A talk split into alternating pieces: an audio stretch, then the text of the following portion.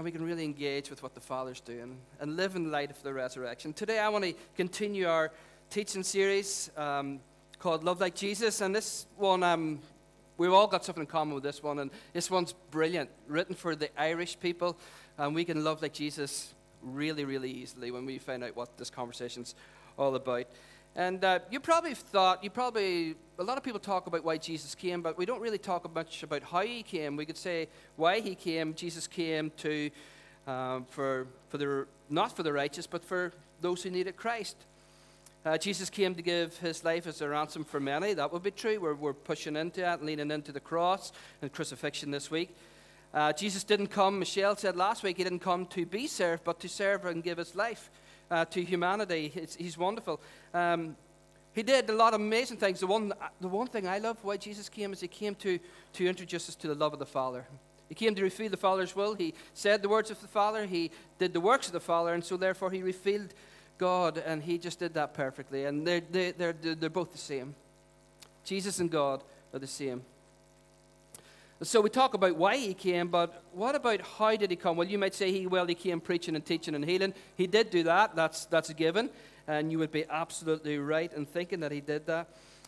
But there's another way that Jesus came, and we know this by Scripture. It says in Luke 7, 34, and we love this. I mean, I love this one. This is brilliant. How did Jesus come? It tells us in Luke 7, 34. It said that the Son of Man came doing what? The Son of Man came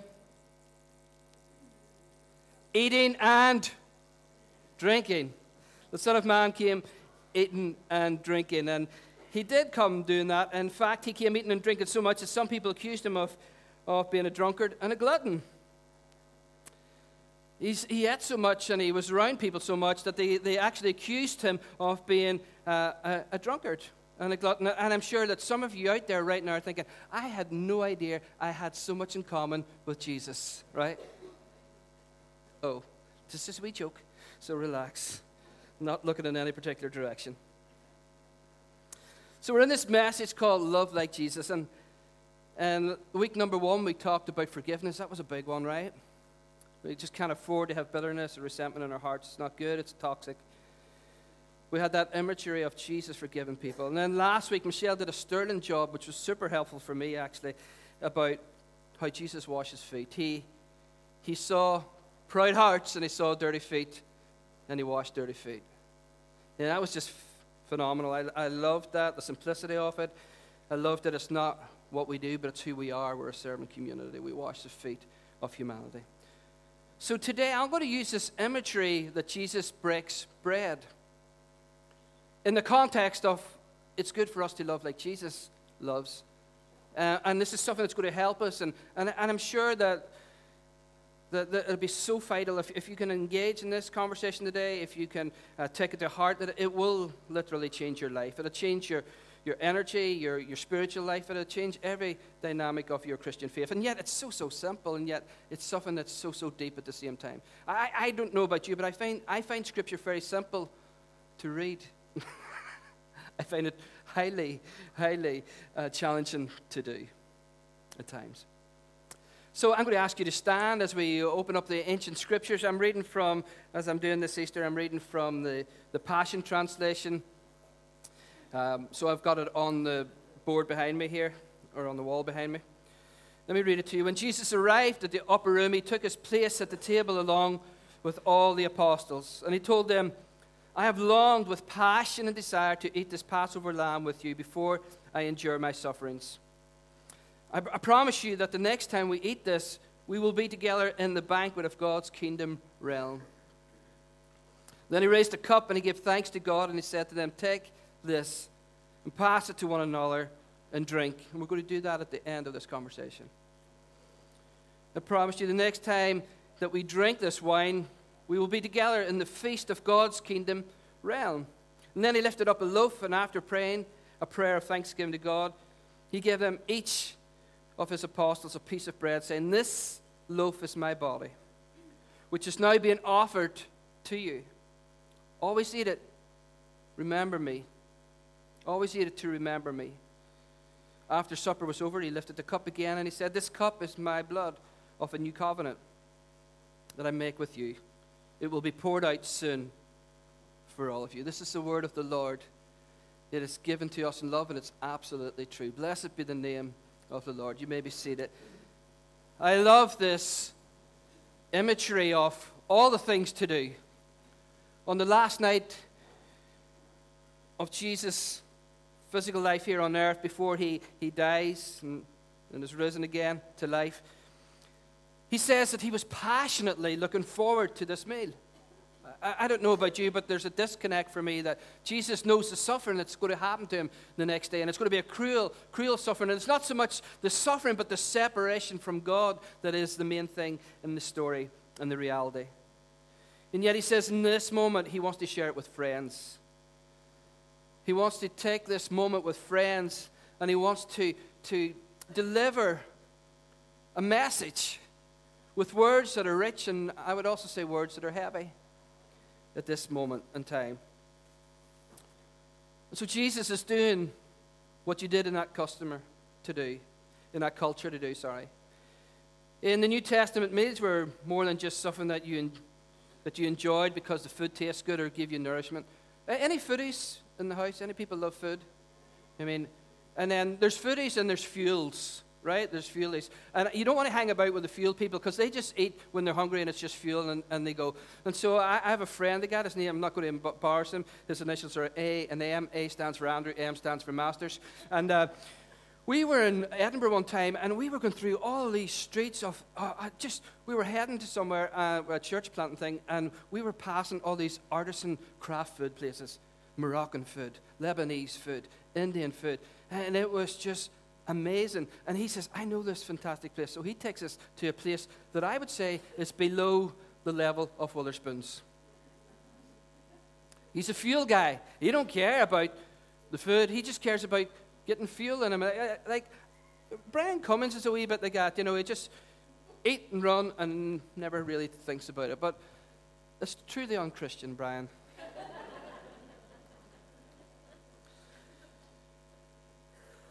So, meals were a time when you would invite people that you loved, and sometimes you even invited people that you didn't know because they were associated with somebody else. A friend would bring a friend, and you would bring them into this, this moment. And the purpose was to have deep fellowship with one another. Now, when you hear the word fellowship, I want you to erase from your mind bourbon creams, custard creams, and quiche. right? Just in case any of you are struggling with the, that frame of, for those who are unchurched people, Christian fellowship means quiche. Christian fellowship means bad biscuits and really dodgy coffee. But that's not the fellowship we're talking about here. This is, this is luxurious. This, we, we had, a, we had a, an outward focused, our life group, uh, last Monday night, and we had uh, some friends from Syria there, and the food was amazing. It was Arabic food, and it was just, ah, it was just like the Bible. I was yeah, I, I, mean, it was worth it. I spent all day preparing and making homemade uh, hummus and, and, and all sorts of things, and it was wonderful. Rubber soles are always a good thing when you're preaching. But it just felt like a meal. It was, it was fellowship with one another. And there's this, there's this kind of a divine nature. This is what I want you to get this morning, if I can help you with this at all. And I'm not, going, not being weird, or I'm not trying to stretch anything at all, but I want you to get this. There's this kind of a divine nature to meals. If you look at Revelation, there's a lot of talk about banquets and food and heaven and the kingdom. And if you look, we got a, we got a lot to look forward to, right? I mean, guys, it's not, we're not going to be playing harps and doing that. We're just going to be living here on, on earth and we're going to be eating. And guess what? You'll not put on weight. It'll be probably calorie free. It's going to be so good, isn't it? Okay. Some of you are thinking, I don't want to go to heaven. So,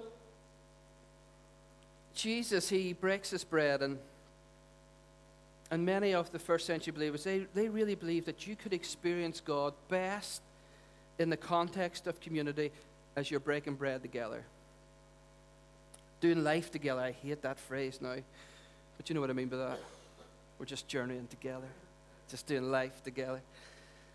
But there's something divine, there's something where we experience the reality of God like we, we, we don't in other places, and that's through breaking bread together and eating together. And so, what I want to do today is look at the imagery of Jesus taking this moment and given this model of loving like Jesus. And, and, and, it was so, so ingrained in those disciples that they just ran with it in the first century church. In fact, my text this morning is not from the Gospels, but I want to go over to Acts chapter 2. Acts 2 42 to 47. This was a very influential text in my life. We all have life texts, don't we? Texts that just where scripture bunches out of us and hits us when we read something. We say, that's just me. That just fits my life. That's what I'm passionate about. That's who, who I am. And so this was a text I heard many, many years ago in, in, um, in the King's Hall in Belfast by a guy called Bill Hybels, a phenomenal leader in, in church world. And he started describing to me the Acts 2 church and by the time he got the first 47, I'd signed up. I'd signed up. And so these first New Testament believers in Acts 2:42, they got this picture of they got this, they were just doing what Jesus did. They, they, they were around the rabbi, and when you're a disciple, you do what your rabbi does. And they, they picked this up because they had spent so much time with Jesus, and now they're learning to love like Jesus. They're learning to connect just like Jesus taught them to connect. In Acts chapter 2, verse 42, or 2, verse 42, it says this They devoted themselves to the apostles' teaching and to fellowship and to the breaking of bread to pray you notice that they were devoted. It wasn't something that just happened occasionally, it wasn't something that was just accidental, it was intentional. They devoted uh, these spiritual disciplines to fellowship and to the breaking of bread. And it says that everyone was filled with awe. Why don't we just do an awe sound this morning and pretend we're in a different country? Why, why don't you just do your awe sound? Go on. Just your. That's like you're not in a pantomime, people. It's not like, oh, that's good. It's like it's, oh, it's that Oh, not oh. Do you want to try that? Let's try that. One, two, three. Yeah, that's the oh and the wonder when you're around a New Testament church. And so we want to practice that week in, week out around here, okay? So every time I get up to preach and I say something that seems a little interesting to you, you go, oh, this is new to me. Everyone was filled with awe, and at the many wonders and the signs performed by the apostles, and all the believers were what? They were all together. All together. Why? Because they're constantly eating, they're constantly breaking bread. See, this is an easy discipline, guys. It's an easy discipline. They're doing life together. They they were all together and and they're, they're just connecting with each other. They, they had, eh, it, oh, what, do you, what do you hear this? It's, it's, it sounds like communism, but it's not. So if, if any of you are to the far right or the far left. This is not what this is. Or if any to, can I just do my own talk, please? but no, I, I know what I was going to do. I was what I was going to say. If you're at the far right, get over yourselves, and this is not what this is about. Right? Thank you. Those who don't know, this lady at the front is my wife. If you're a visitor to church, this.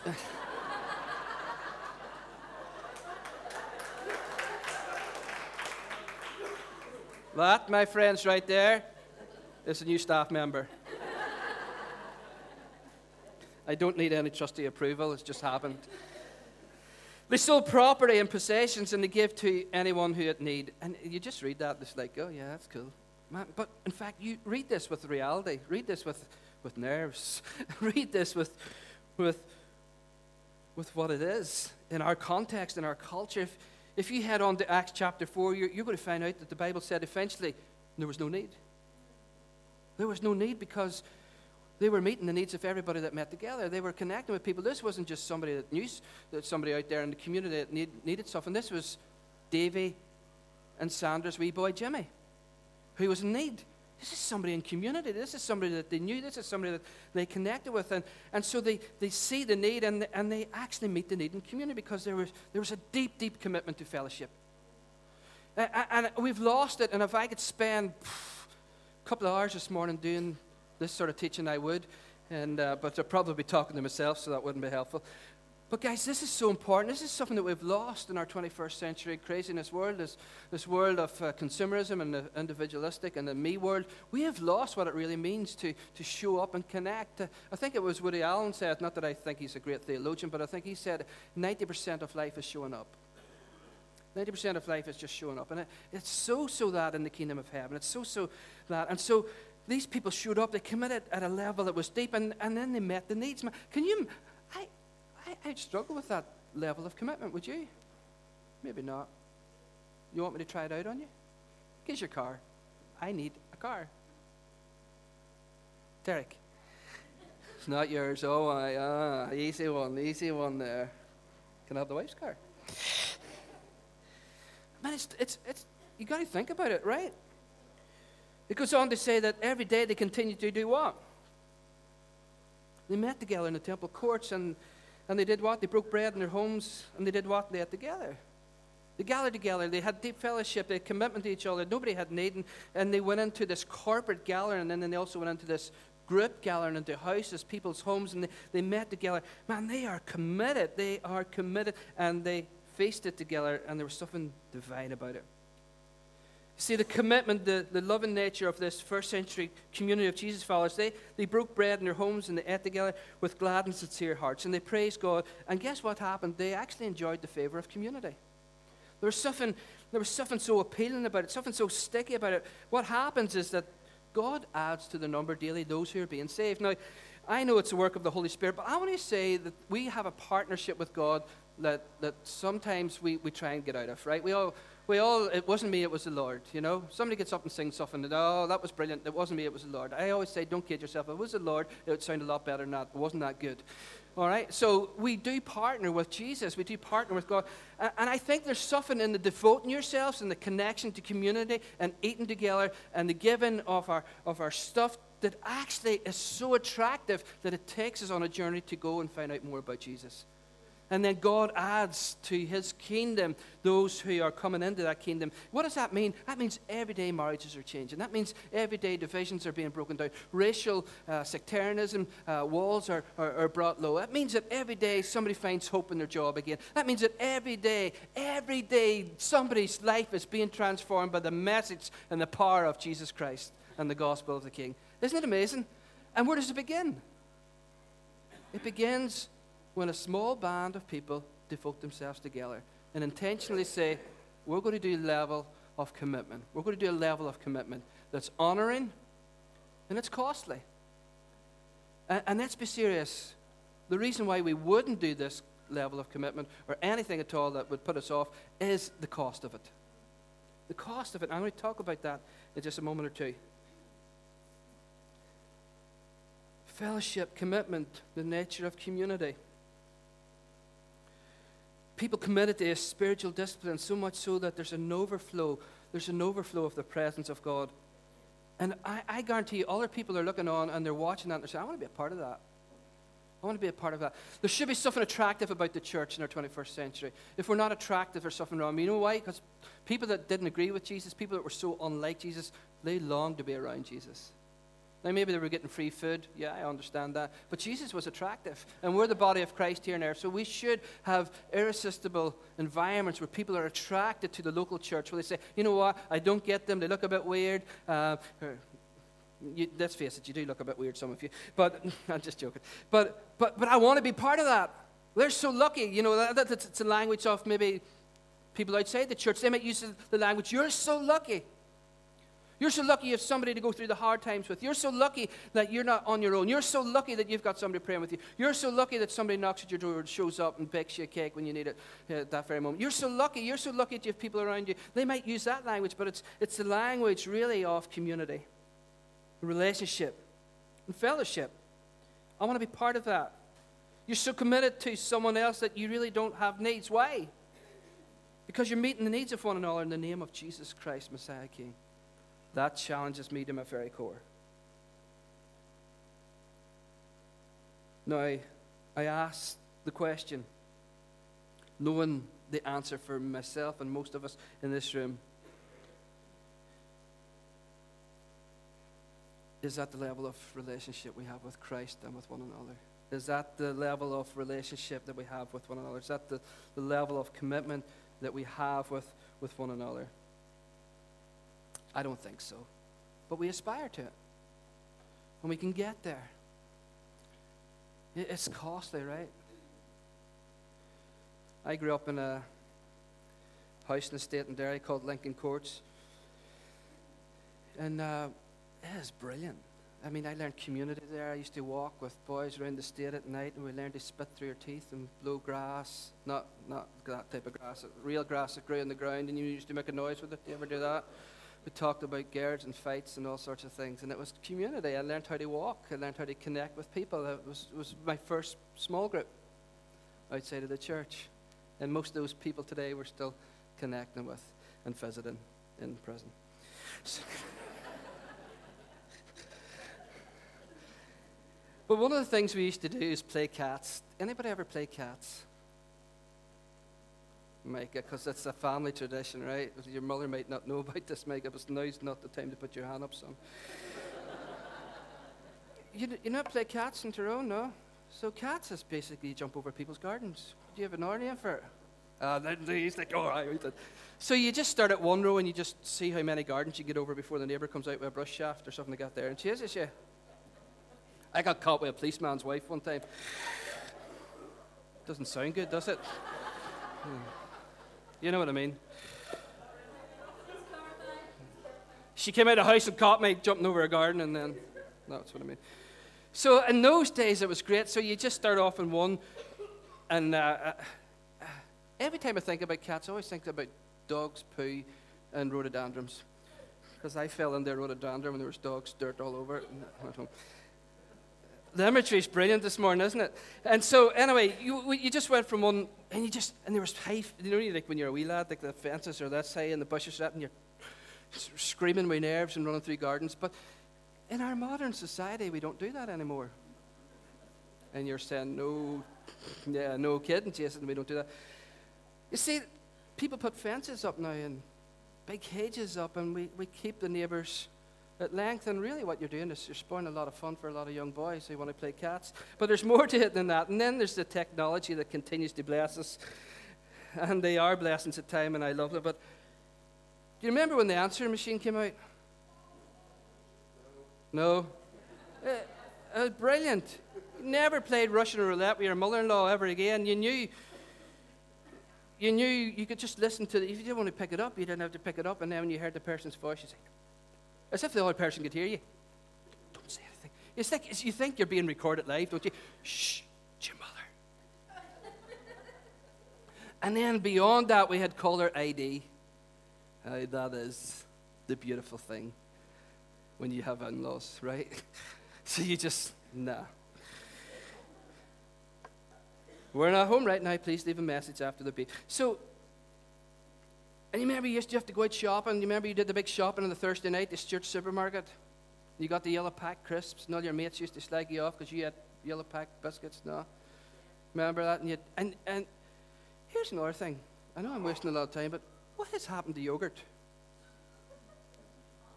Do you, you remember you got a peach melba and a hazelnut yogurt and a strawberry yogurt? Now all of a sudden, you, you, can't, you can't, for love nor money, you can't find a hazelnut yogurt or a peach melba yogurt now. It's like it's Greek this and you know, berries. And I just, I have a lot to talk about this. Stick to the task. So, you know, you do internet shopping. The wee man from Tesco comes to your house and brings it into the kitchen, and you don't have to see anybody. And it's great if you're buying alcohol and you're a pastor of a church. It's phenomenal. I hate it when people in church look inside your shopping basket or your trolley. In fact, I hate it when people look inside my trolley anyway. So if I'm in a supermarket, please don't look inside my trolley, okay? It's a place of privacy. and then we got Instagram and Facebook, and you could just double tap if you really cared, but is that really caring? Double tap, do the heart thing, the reaction thing.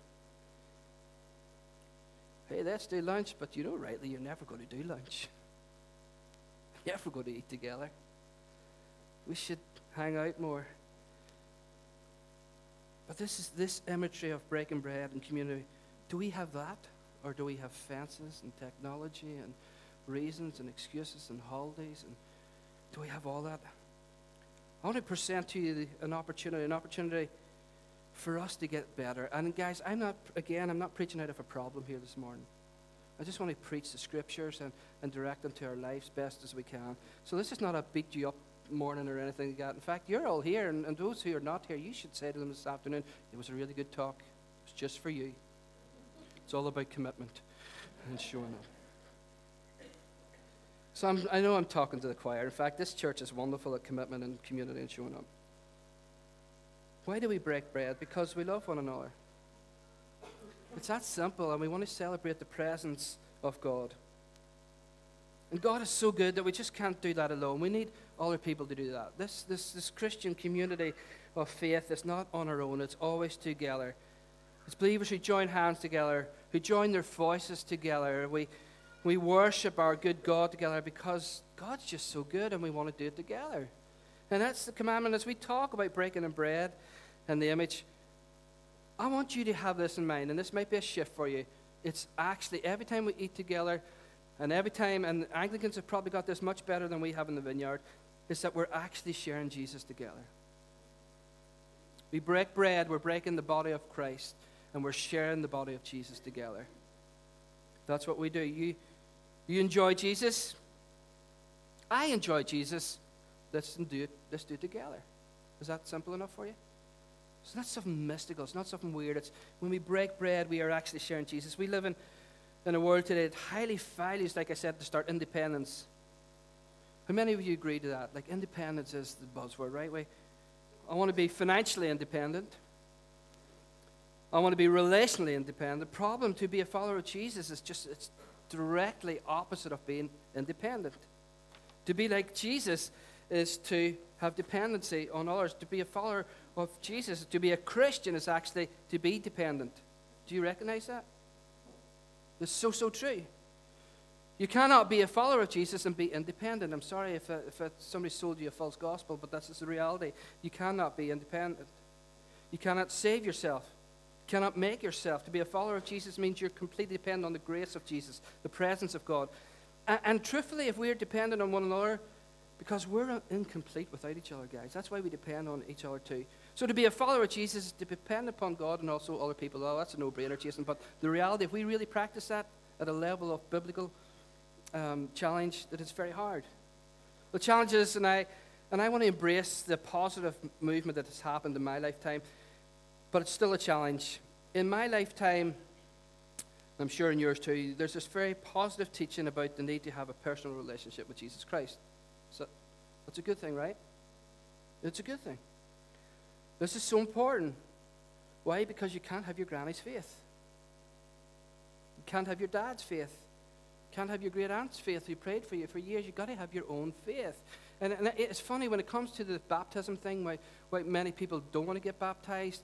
Actually, it's not because of a belief system, it's actually an emotional connectedness to someone else. So you feel like if I get baptized, I'm letting down my parents who, who got me baptized as a kid. It's not so much belief, but it's all emotion. And so, and connection. And it's not necessarily a bad thing, but it's not necessarily a helpful thing. You cannot inherit your dad's faith, your granny's faith. And I celebrate that. You need to have a personal relationship with Jesus. This language is, is really, wasn't really part of Christian language years and years ago. It was, wasn't about. And so it's a good thing. Again, I celebrate it, I applaud it. But I want to say that it's not really scriptural at the same time.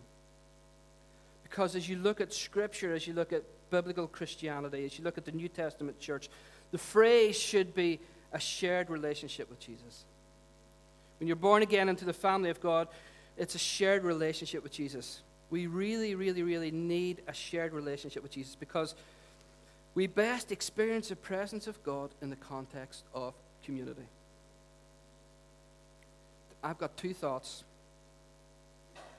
Thought number one I want to encourage you, and again, this sounds very elementary, very simple. I want, to sh- I want you to share the love of Jesus with others at church. This gathering, we are the church. Hebrews 10:25, the author of the Hebrews said, to the Hebrews said, "Let us not let us consider how we may spur one another on toward love and good deeds." Do you have do you get together? Do we get together often enough? And then it's how do we, the, the answer, the, the other part of that question is, yeah, we do. And then how do we, how do we help people? How can we show love to each other? How can we spur one another on? You know, let's, we can go fishing, we can go to the cinema, we can go shopping together, we can have lots of fun together, we can eat together. But imagine being part of a community where you got together and said, How can we make a bigger difference? How can I spur you on? How can I make a bigger difference in my community? Where can we serve in our church? Where can we go and, and make a difference in, in this town in Dungannon? That's why we do Give a Day to Dungannon. How can we together show the love of Jesus? How can we, we be an attraction to the people that don't yet know Jesus that they say, You're lucky. I want what you have. That's what the author is saying today. He, he goes on to say, And let us not give up what? What does he say? Meeting together. As some, of are, some are in the habit of doing. So the habit is wrong. The habit should be meeting together. The habit in that culture was they weren't meeting together, they were constantly stopping it. But, but let's encourage one another. All the more as you see the day approaching. You know, I, I laugh at Christians. Most of the, the headbands that talk about last days are never in a community of faith. Sorry. But it's true, isn't it? People with the weird theology that end time's coming, those are the people that rarely listen to a podcast or, or go to here, there, and everywhere. And they don't only sit down and lock arms with each other and serve one another and give to one another and love one another and then take that to the community beyond the four walls. See, it's much more fun talking about Jesus coming back and, and parceling it all up for yourself and living in cuckoo land than it is to actually costively and effectively serve one another in love like Jesus taught us to do in community. Does that make sense to you? One of the biggest challenges today, people, is that we've given up meeting together in the corporate worship of church. And I, I talk to pastors all the time, and presence matters. Presence matters. There's power in presence. There's, there's, that's what Jesus says. Where two or three are gathered together, there am I in the midst of them. There's something mystical. There's something brilliant about meeting together. If, if, you, you can't do it on your own. You can't do it by a podcast. You can't do it by running your dogs off on the beach and all that. And those are all good things. But you know why we've got there, people? Because we haven't learned to take a Sabbath. See, most of us are exhausted and you think that you're taking a rest, but you're not really taking a rest. Most of us go away on holidays and come back actually exhausted needing a holiday from your holiday. Do you ever find that? You come back from your holiday and you can't face work on a Monday morning because you're absolutely exhausted because you have no rhythm to your life. You have no Sabbath in your life. We need to learn to take Sabbath. We need to learn to rest. We need to, to, to get back to the, the church days and the crazy prices days when the shops all shut on Sunday and everybody had a weekend, right? I had a conversation with Micah this morning and I said, like this was just fresh on our agenda this morning. I said, Dungannon's terrible, isn't it? Like, and I love Dungannon, but there was a negative confession right there. You can't get a cup of coffee at nine o'clock in the morning. There's nowhere open. And Micah says to me, Do you want to live in a cosmopolitan town, Dad, or do you want to live in a town where people actually stop on a Sunday and spend time with their family and don't have to go into work and serve you coffee? And I thought, Oh.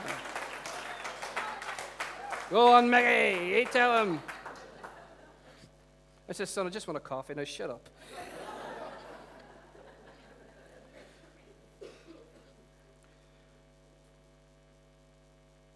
you know, if I tell you I'm praying for you, right? There's some power in that, isn't there? I tell you, there's something more and more powerful when I'm actually standing beside you and laying hands on you and praying for you, right? Those things, because there's power in presence, guys. You know, that's why the, the, New Testament church, you know, it's not some charismatic weirdness when we lay hands on people. There's something about physical presence. There's something about being a conduit for the Holy Spirit. We're, we're people, we are beings born again into the Spirit of uh, uh, uh, by the Spirit of Christ, reborn into the image of God, and God indwells us. And therefore, when we connect with people, when we love people, when we feed people, when we pray for people, when we journey with people, when we cry with people, when we weep with people, there's something that's so, so profound. There's something that's so holy in that moment because God uses people. It's a beautiful thing. Can you imagine? Did anybody watch Netflix? Any, if any has got my password? Because everybody seems to be using my Netflix. No. So can you imagine, like, if we're, I'm going to probably finish up because I've got another point. I don't have time to go on to it. But can you imagine, like, a new movie comes out on Netflix, and as Netflix are doing now, they're producing movies, not just, and so you see them first Netflix. So, uh, you know, you have this wonderful idea. Mike is back from college. Caleb will be back on Wednesday. And, and Maddie, well, who knows where Maddie is half the time. She's probably fishing or doing something like that. But this one night, we're going to plan to watch a movie together. And I have this brilliant idea how we should watch this movie because this new movie is going to be coming out for Easter. And so my idea is that I want to watch it in the living room. And so I think that Michelle should watch it in the bedroom on her tablet. And there's another TV in the other room. We're posh. We've got two TVs in our house, right? And so I think that Caleb could actually watch it in the what we call the Xbox room. And Matty, well, he'll probably be upstairs somewhere or out fishing. So actually, we could get you 3G or 4G, and you could watch it on your phone. Wouldn't that be so much fun? And we'll watch it all at the same time at 7 o'clock on Friday, this Friday night coming. We'll miss the, the evening service, that Good Friday thing, isn't it? Uh, so, because you've got to bring something to it, and that's costly, right? And you've got to make something, and that just infringes on your day. And so, let's not do that. But let's watch this new movie together. And it'd be so much fun, won't it? Like, here's me in the living room, there's Caleb in the Xbox room, there's Michelle upstairs in the tablet, there's Matty watching it in, on his phone, and oh, Mickey, Mickey, he's in the kitchen watching it on his new computer. Can you imagine how much fun that would be? Wouldn't it? But because it's, it's just absurd, isn't it? Because there's just something about experience, something together that is incredibly powerful. Perhaps the biggest concern I have right now for the local church in, in Northern Ireland, studies across the board are saying that people are attending church two times a month, right? And uh, honestly, I don't know what to do with that without. We don't want to be this church that dictates or be or where you're you're you feel like you have guilt. But I, I, can give you some reasons why why we don't do that. Number one is the value and the cost of showing up and gathering together. As a and again, I just want to tell you my story and then I'm finished, okay? And then we're going to break bread together and communicate together. I um, now, please hear me in this here. I am not telling you what to do. My son works on a Sunday, so this my story and his story is two different things. So I don't want anybody. You guys are hilarious. The things I say here, and then when you, I hear them back, it's like, did I say that? Did you hear what Jason said on Sunday? There is UFO life on the hill of Tyrone. I mean, sometimes it gets you're that bad, right? Right, Harvey? Right. And so I want to tell you my experience, right? So I, le- I left a job uh, where I worked, didn't work Sundays, and I got this new job where I had to work Sundays. Uh, this again is not prescription for anybody, but I wasn't enjoying life. I was miserable. I didn't feel connection with Jesus and, and God and or anything like that. So I, I, one night I was just so depressed. I was in this new job. We were about to open up this new store on. Um, Thursday, I phoned my old boss on Wednesday night and more or less said, I'm hating life. Would you take me back?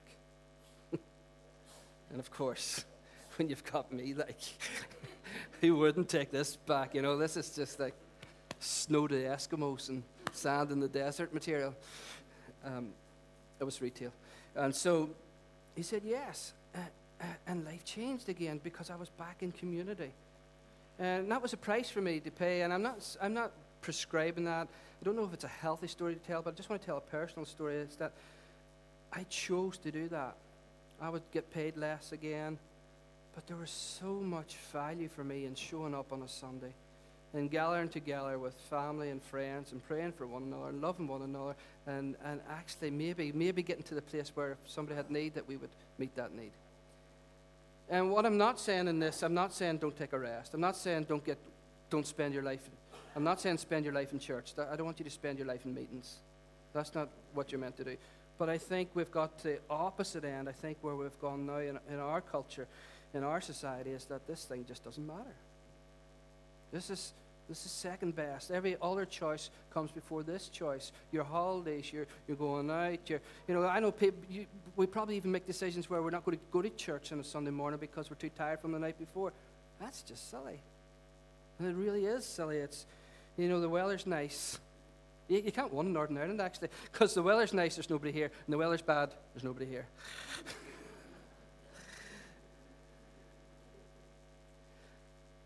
All right. Please don't feel any rebuke. I want to encourage us, guys, that to love like Jesus actually means showing up. It means breaking bread together on a Sunday gathering and also in one another's homes and sharing fellowship that is deep and it's legitimate. And, and there's some practical things that we can do over Easter series. I want to encourage you to learn to take Sabbath. Rest at home. If you can't rest at home, you're not going to rest on holidays. That's a fact. If you can't learn to rest at home, you think you're going to rest when you're away somewhere. Hey, I, I know what I was like. Before I took Sabbath, I would go away somewhere. It would take me three or four days just to come back to planet Earth again. And then by the time you're coming near the end of your holiday, It's over. Of course, it's over because you're at the end of the holiday season. But you know what I mean. By the time you're starting to feel relaxed, the holiday's over and you, you're back to work again because we have not learned to take Sabbath. Take a day of rest. Rest. Connect in family. When you do that, you're living out of a place of rest, you're living out of a place of, of connection, and you can, you can do that. You can be rested. The other thing that I want to encourage you to do is let's not go crazy on this social media stuff. Um, without sounding like a grand mush, like I have Instagram, Twitter, and Facebook, and MySpace, and Bebo, and I got it all. Got it all happening. But it has to be more than click if you like. It has to be more double heart if you love something. Let's engage in community. And so at Easter time, Easter's a time of sacrifice, it's a time of commitment again. I want us to stand if we can now, and we're going to worship together. If you're able to stand, please.